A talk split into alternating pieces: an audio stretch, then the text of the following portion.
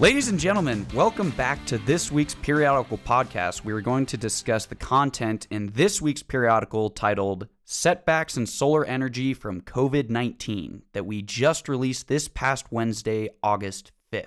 It's crazy to think it's already August. I'm your host, Kevin, and I'm joined by the host of the rest of Rare Petro's podcast, Tavis. What's up? And we're excited to bring you yet another episode. So without further ado, let's get started. Last week, we discussed how clean renewable energy truly is. We are going to kind of travel along the same lines today to discuss how one sector in particular has been affected by the global pandemic. As all of you very well know, the effects of global shutdowns due to the coronavirus pandemic are far-reaching and unrelenting. Although the renewable energy sector has seen extraordinary growth year after year for the past 20 years, growth is looking to level off in 2020 due to COVID-19. But that does not mean it's going to be flat for the foreseeable future.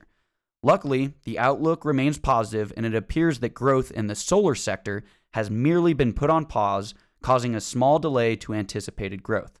According to the International Energy Agency, solar power was the second fastest-growing renewable source after wind in 2019 and will remain a major driver as the world continues to transition away from fossil fuels towards renewable energy sources. Much like the oil and gas industry and many other sectors of the economy, solar energy development was stunted by the coronavirus, resulting in operating changes in the business model to restore growth. While 2 decades of growth in the solar energy sector has been halted by the pandemic, the outlook for the future remains positive. But before we begin to investigate solar's altered growth trajectories as a result of the global pandemic, an overview of the sector must first be covered. Solar panels utilize semiconducting materials to harness energy from sunlight and convert it to electricity that can be stored. The 3 major types of solar cells used to capture light are monocrystalline, polycrystalline, and thin film. Monocrystalline and polycrystalline panels are both made from wafers of silicon framed together in rectangular housings covered with a glass sheet. The composition of silicon varies between the two because monocrystalline is cut from a single crystal of silicon, while polycrystalline is created by melting, then molding the fragments of silicon crystals. Thin-film solar panels are most commonly made from cadmium telluride, amorphous silicon, or copper indium gallium selenide placed between 2 transparent conducting layers of material with electrodes to capture electricity. The majority of residential and commercial solar panels are made from either monocrystalline or polycrystalline materials for several reasons. Monocrystalline are the most efficient and long-lasting solar cells, with a current maximum efficiency in 2020 of 22.6%. But they are also the most expensive, because during the manufacturing process they are cut from that single crystal of silicon. Polycrystalline solar panels generally have an efficiency of 14 to 16%, and as a result require much more surface area for the same energy generation, but they are cheaper to manufacture. Thin solar panels are much less expensive to produce, can be flexible, and can handle higher temperatures, but require a lot of space to be efficient and degrade much faster than the other 2 types. We must also distinguish between commercial or industrial solar projects and residential installation. The commercial and industrial solar projects tend to be much larger with additional permitting, design work, area footprint, and overall cost. Although the panels are larger and cost more because they use 96 cells per panel instead of the 72-cell residential standard, they are more efficient and generate a lower cost per watt. The size and scope of a residential installation is much smaller, so it can generally be designed and built for less in a shorter time frame. Residential panels can also be leased from a utility company or owned outright by the homeowner. The major difference between these 2 options is whether the tax incentives go to the homeowner or the utility provider. So Tavis, did you know that Colorado has some of the best solar incentive and rebates around the country? I did not know that. I really only know that California said, from here on out, you have to include it. But what does Colorado give you for solar panels? Well, I got some facts for you. Thanks to some helpful Colorado tax breaks for solar, you won't have to pay the government anything for your new solar panels. First and foremost, the sales and use tax exemption for renewable energy equipment, that's kind of a mouthful, means that you won't have to pay any sales tax on the purchase of your system. In addition, the property tax exemption for residential renewable energy equipment keeps you from having to pay any additional taxes on an increased value of your house. Furthermore, There are also rebates anywhere from $400 to $4,500, depending on where you live, for the installment costs. And this is all in addition to the federal tax incentives that are already across the entire country, which is just one of the many ways Colorado is incentivizing individuals to help move the Centennial State towards clean energy, towards a clean energy future. That's fantastic, because all of those rebates adding up and tax incentives really lower the overall cost of the project. Of course, you've got a bunch of capital up front, but if they can do that, I mean, that's what it is. It's an incentive. It's going to get more people to do it. Yeah, exactly. And then on top of that, you know, your electricity bill month after month is going to be a little bit lower. Plus, it kind of gives you that, you know, warm, fuzzy feeling in your stomach for doing the right thing. But another question I've got for you is, do you know anyone with solar panels on their roof or anything like that? I don't know many people because I'm a young guy, but my dad does have a friend, one of his friends from the military, Dr. Fishbacher. He's one of the only people I know that both drive a Tesla and power it with clean, renewable energy. I mean, because most of the people plug it into their wall and it goes and generates from whatever city utilities have. But he actually has solar panels on his roof, great property, and it hasn't paid himself off yet. But maybe that warm, fuzzy feeling you were mentioning makes it all worth it, along with the increased property value, of course. There you go. And where does this guy live? Oh, out in Iowa somewhere, I think. So plenty of sunshine out there makes it pretty much worth it? Yeah. There's only two people in the house, so he actually generates enough electricity to run all of his appliances, charge everything, and still sell energy back to the city at the end of the month. That's pretty impressive. All right, well, enough on Colorado tax breaks and people we know with solar panels. Let's talk about solar growth prior to Corona. So prior to the pandemic that shut down global economies for months on end, the solar power generation sector was experiencing spectacular growth. Since 2016, solar power generation has represented approximately 30% of new U.S. electric generation capacity, with an estimated 34% growth experienced in 2019 alone. In fact, by the end of 2019, global photovoltaic installations reached 627 gigawatt direct current, an additional increase of 115 gigawatt direct current from 2018. What is even more impressive is that the EIA estimates the share of electricity generation from renewable sources will double within the next 30 years. While solar is still behind wind and hydroelectric in terms of electricity generation market share, it is the sector experiencing the biggest increases in growth and will dominate the market by mid-century. Furthermore, by 2050, the EIA expects renewables will account for more electricity generation than natural gas, and this growth will be fueled by the solar sector. And still, the electricity generation mix continues to experience a rapid rate of change, with renewables as the fastest growing source of electricity generation through 2050. This is because of continuing declines in the capital costs for solar and wind that are further supported by federal tax credits and higher state-level renewable targets. Solar energy grew by leaps and bounds in the past decade, with installations growing sixfold in just 9 years. The reason? No other electricity generation technologies have been able to keep up with solar's pace of technology advancement and resulting cost reduction over the past decade. Multi-silicon solar module prices dropped from over $2 per watt in 2010 to just over 20 cents per watt in quarter three of 2019, a 90% price reduction. With technological advancements and more availability for solar panel placement, the sector has experienced incredible growth and will continue to be the sector that propels the renewable energy industry to new heights. So it seems like BQ, you know, before quarantine, the sector was experiencing some pretty impressive growth. I'm just impressed with the fact that 30% of new generation came from these renewable sources, and then 30% of that came in 2019, with a huge portion of that coming from solar panels. That's pretty impressive. That's insane. And I know we're getting to low numbers in terms of cost, but in 10 years going from $2 to 20 cents, that blows my mind. It makes me excited for the next 10 years. We'll see where this takes us. Unfortunately, like many industries worldwide, the global pandemic has halted the progress of solar capacity in the renewable energy industry. In mid-January, the EIA forecasted an addition of 13.5 gigawatts to the solar capacity in the United States for 2020, almost doubling the previous single-year high in 2016 of 8 gigawatts. Projects in Texas, California, Florida, and South Carolina made up for more than half of the utility-scale solar capacity additions, while residential and commercial renewable projects were also set to see new highs from from more affordable, efficient solar photovoltaic and rooftop systems hitting the market.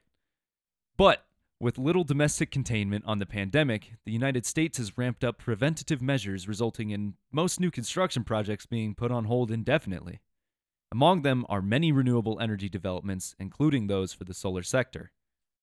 At the beginning of July, the solar company Sunrun Incorporated announced it would be acquiring its competitor, Vivint Solar Incorporated, because, quote, the merger will allow them to cut operating costs and leverage complementary sales strategies, end quote. This all-stock transaction is valued at $1.6 billion, excluding Vivint's solar debt. Although 2020 was thought to be a booming year for renewable energy, the recent outbreak is infecting the energy industry with uncertain skepticism.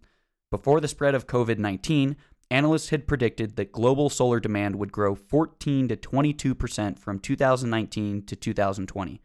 Analysts have since revised their 2020 global projections over the past month to be 13 to 19% below their previous projections, which would basically keep global demand relatively flat for 2020.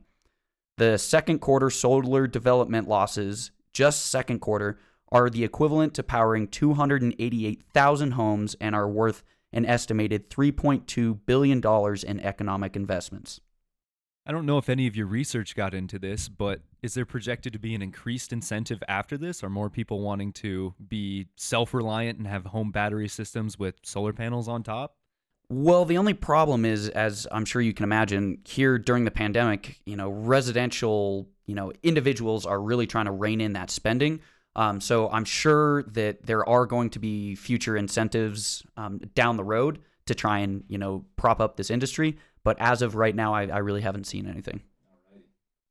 While the projection does seem grim, the outlook remains positive. The stalled growth of the industry is just that. The projects have simply been put on hold, even though this pandemic will undoubtedly influence the market and the short-term clean energy goals of many countries. Demand for renewable energy is still up. Most analysts see demand rebounding in 2021 to approximately the same values as they had previously predicted for that year, which is significantly above 2019 installations as clean energy goals are still in place. The pandemic has not changed the inevitability that more companies, countries, and consumers support renewable energy as a primary source of new energy generation in the future. Developers in the utility and commercial markets have recognized this fact and are now locking prices in for future projects at historically low interest rates. Despite the uncertainty of when new construction in the renewable industry will resume, renewable projects should pick up again and continue to grow in the coming years.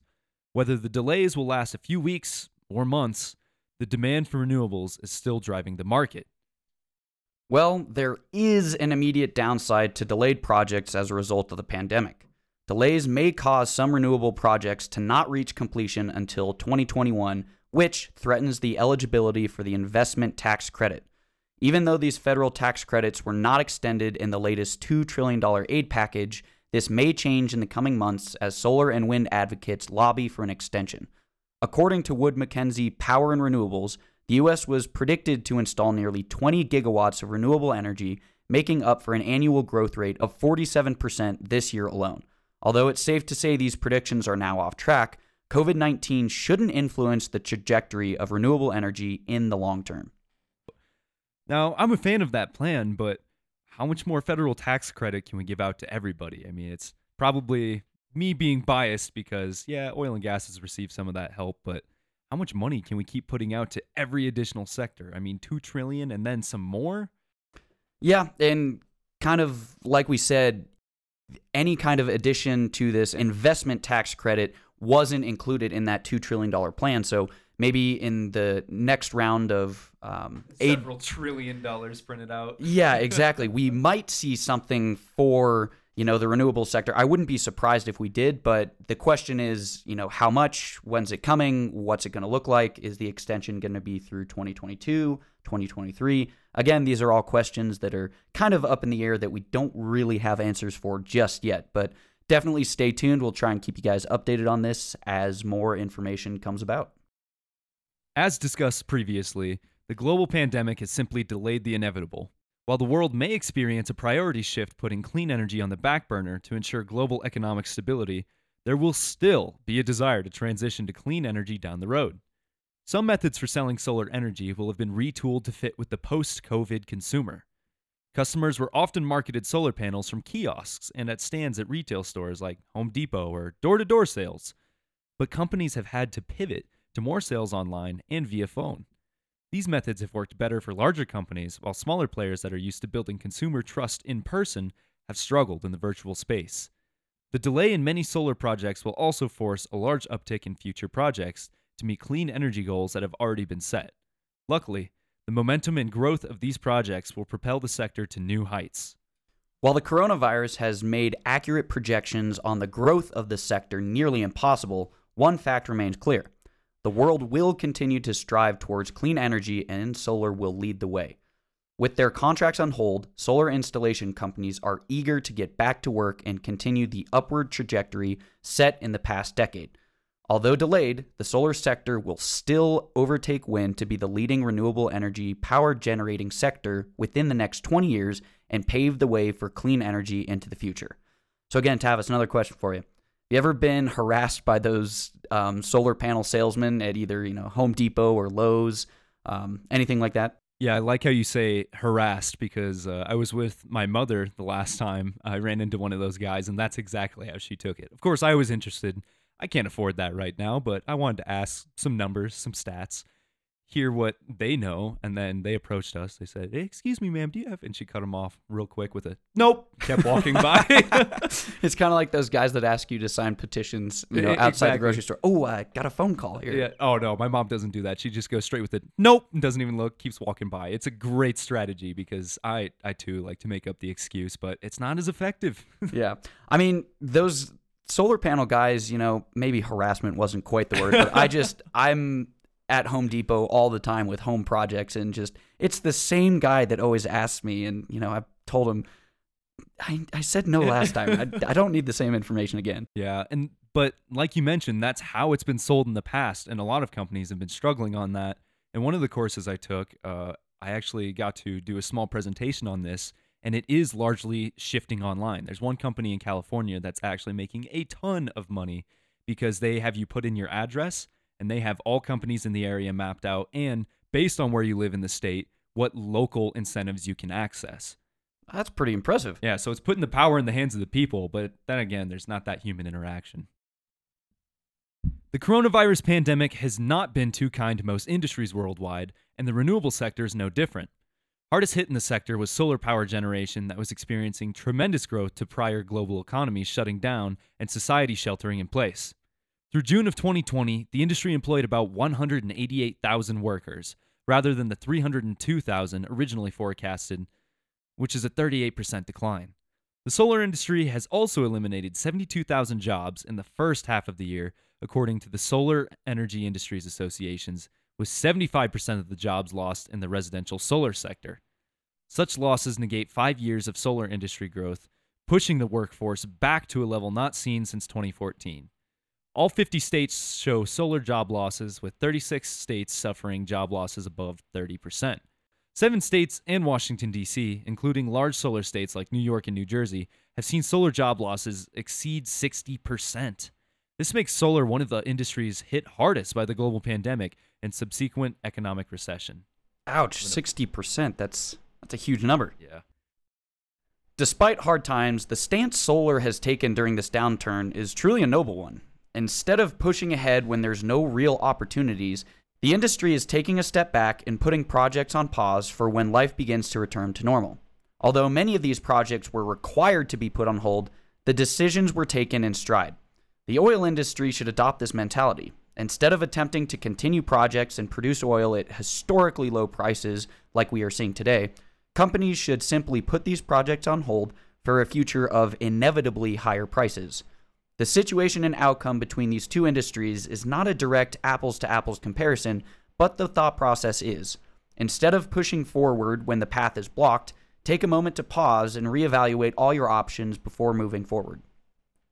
Additionally, the solar industry is focusing on supporting hospitals and other essential businesses at a time when residential projects have seen a huge dip in installations. They are supporting the businesses that are pushing current society forward while putting residential projects on hold when individuals are reining in their spending. Although the incredible growth of the solar industry has been temporarily stalled, solar advancements will continue to propel the renewable sector to new heights in the post-pandemic world. That wraps up this week's episode, so make sure you leave us some comments on what you liked, what you didn't like, what you want to see changed, suggestions for future episodes, really anything. Just let us know.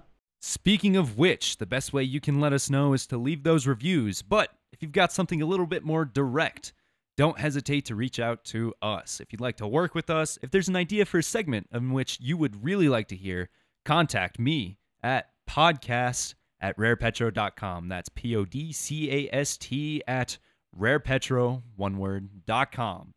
Also, be sure to head over our website and subscribe so you can really keep up to date on this podcast as well as all the other content we put out each and every week, which we're ramping up. So make sure you stay subscribed and stay in the know. But until we see you next time, take care, everybody. Au revoir.